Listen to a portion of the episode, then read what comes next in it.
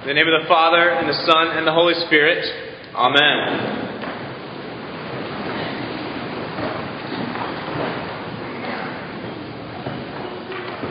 Don't you just love a full moon?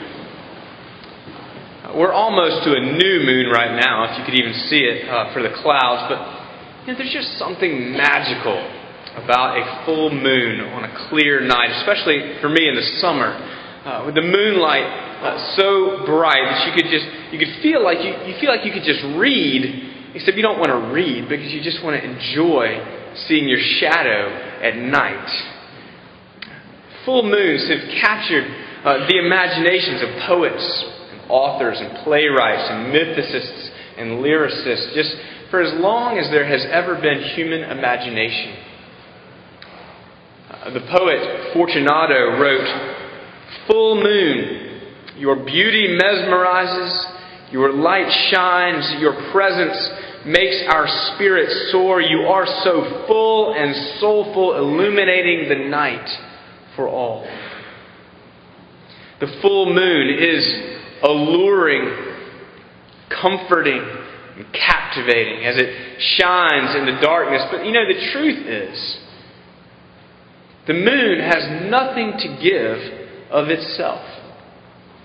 Its glory is a reflected glory. The moon reflects the light of the sun with a convincing brilliance in a sense, it anticipates and it points to the, the coming morning sun. But the moon by itself is dark and cold and lifeless. Well, many centuries before the time of Christ, Moses was on Mount Sinai. He was interceding for the recalcitrant, uh, idolatrous people of Israel.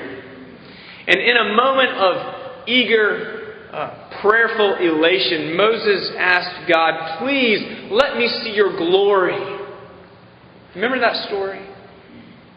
And God said, Okay, but man cannot see my face and live. In other words, there is a massive gap between God and man. There's an eternal canyon between the righteousness of God and the unrighteousness of humanity. And even such a man as Moses, God's chosen leader, could not look on God's face and live. He could not handle the glory of the Lord. It would have consumed him right on the spot, it just burned him up.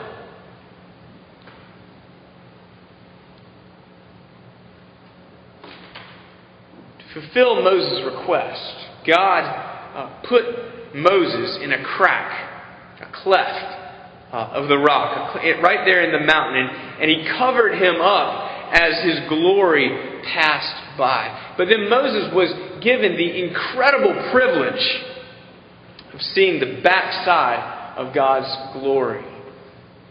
But he could not see God's face.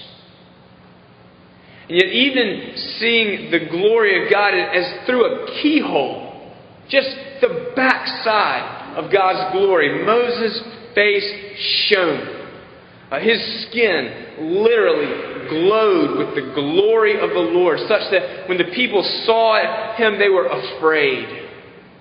And they made him put a veil over his face to hide the glory.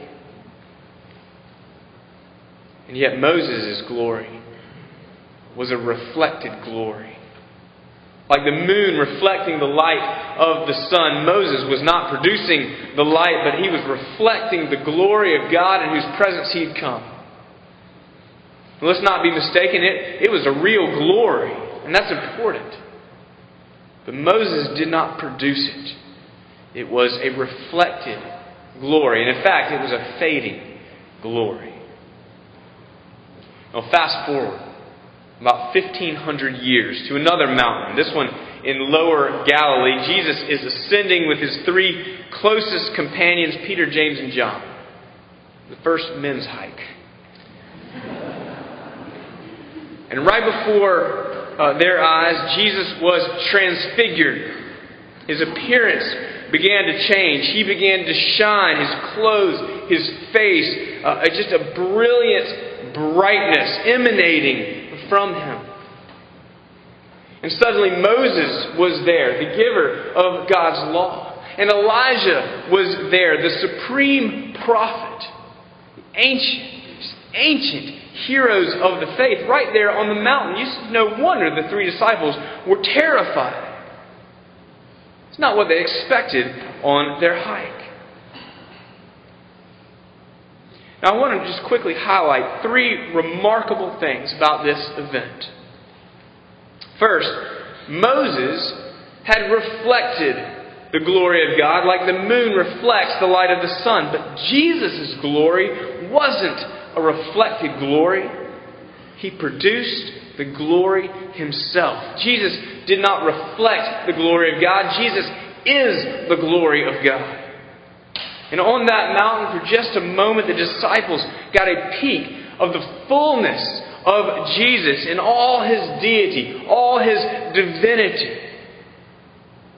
And he is qualified to pay the price for our sins because he is God in all his holiness, in all his righteousness, and in all his glory. Well, second, as they looked on the transfigured Jesus in all of his radiant glory, Peter, James, and John saw the face of God and they did not die. And why is that? Were they more righteous than Moses? Hardly. They didn't die because Jesus Christ is the bridge across that eternal canyon between God and humanity. Peter, James, and John were protected from the wrath of God's consuming glory for the same reason that you and I are if our faith is in Jesus Christ. Because the glory of Christ is inextricably tied to the cross of Christ, where he would take upon himself the wrath that we deserve so that through faith in him we can expect a free pass across that eternal canyon. St. Paul wrote in our epistle lesson when one turns to the Lord, the veil is removed. That is, uh, in Christ, we need have no fear of God's judgment for even our darkest, our most secret sins, but we can enjoy His love and His glory. So, first, Jesus did not reflect the glory of God, He is the glory of God. And second, uh, neither the disciples nor we will die in his presence because he is the bridge from sin and separation uh, across to God and all his righteousness. And finally, third, the voice from the cloud said of Jesus, This is my beloved Son. Listen to him. Now, I've always heard that like a parent to a child. Listen to me. You're not paying attention. You're not obeying. You're not doing what I'm saying. So cut it out and listen to me. You wonder why I do that so well. You know, upon a closer look, I don't think that that's where the Father, speaking from the cloud, is placing his emphasis. You see, Moses was there the giver of God's law, whose skin once glowed with the glory of the Lord. And Elijah was there, the supreme prophet who was once taken up in chariots of fire. The law and the prophets, luminaries of the faith. And yet God says of Jesus, listen to him. Listen to Him. You know, when you can see the moon in the sky after the sun comes up, it looks, it looks just sort of like a wisp of cloud. Its brilliance has faded because the sun's brightness is so much greater. And in the same way, the reflected glory of Moses and Elijah, it was real glory. It was pointing to the coming Son of God, but now the sun is here with such surpassing glory as to eliminate the splendor of those ancient heroes. Now, listen to him. Listen to Jesus. Salvation doesn't come by outward moral conformity to the law, but by the grace of God given through faith in Jesus Christ. He's the Son, and He's paid the price for our inward rebellion, for our wandering hearts. Listen to Him now. Listen to Jesus. He's the bridge to abundant life. He is the bridge to eternal life. He is the real glory. Friends, we spend our lives howling at many moons. Some are more glorious than other. Each one is alluring in its own way. Each one promises satisfaction in its own way. Some even maybe a temporary or um, earthly salvation. Some may actually reflect the glory of God. Others may just be uh, cheap neon signs that are plugged into another source. But each one fades before the Son of God, reduced to nothing more than a wisp of cloud, if even that. Maybe Fortunato should have written Jesus Christ. Your beauty mesmerizes, your light shines, your presence makes our spirit soar. You are so full and so soulful, illuminating the night for all.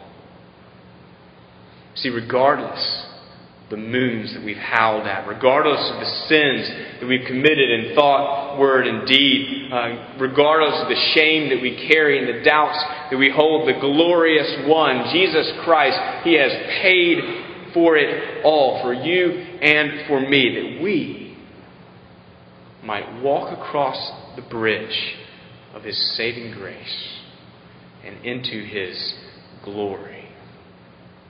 Amen.